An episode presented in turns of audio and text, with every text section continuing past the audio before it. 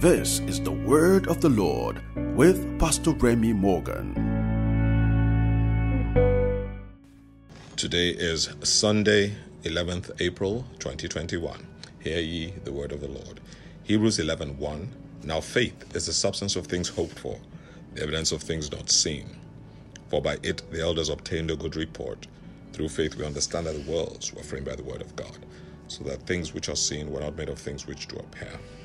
Verse 17 in message translation By faith, Abraham at the time of testing offered Isaac back to God. Acting in faith, he was as ready to return the promised son, his only son, as he had been to receive him.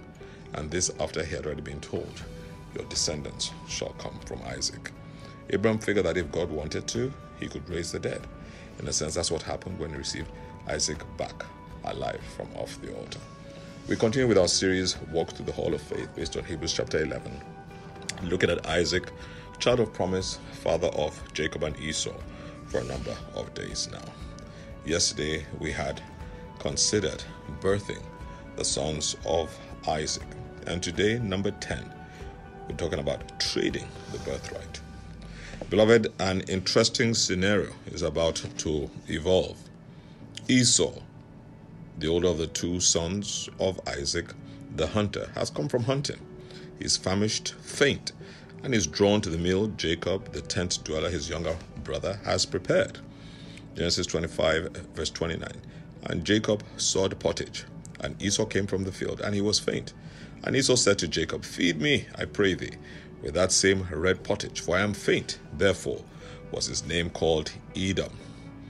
Jacob, the tent dweller, the man of keen thought, makes his brother an offer of the single meal of pottage for the birthright of Esau, who disdains his birthright. Jacob, very coldly and calculating, proceeds to take the birthright. Verse 31, Bible says, And Jacob said, Sell me this day thy birthright. And Esau said, Behold, I am the point to die. What profit shall this birthright do to me? And Jacob said, Swear to me this day. And he sware unto him, and he sold his birthright unto Jacob. Then Jacob gave Esau bread and pottage for lentils. He did eat and drink, and rose up and went his way. Thus Esau despised his birthright. Message translation, verse 32 says, Esau said, I am starving. What good is a birthright if I am dead? And Jacob said, First swear to me. And he did it. On oath, Esau traded away his rights as a firstborn. Jacob gave him bread and the stew of lentils. He ate and drank, got up and left. That's how Esau shrugged off his rights as the firstborn. Beloved, Esau walks away from his birthright because of a meal. Now, this birthright did not just consist of a physical inheritance, but therein was contained the covenant blessings to flow from one generation to another. Recollect the covenant Abraham had through Isaac and his seed. Genesis chapter 22, verse 16, when God had intervened and Abraham did not have to sacrifice Isaac on the altar on Mount Moriah.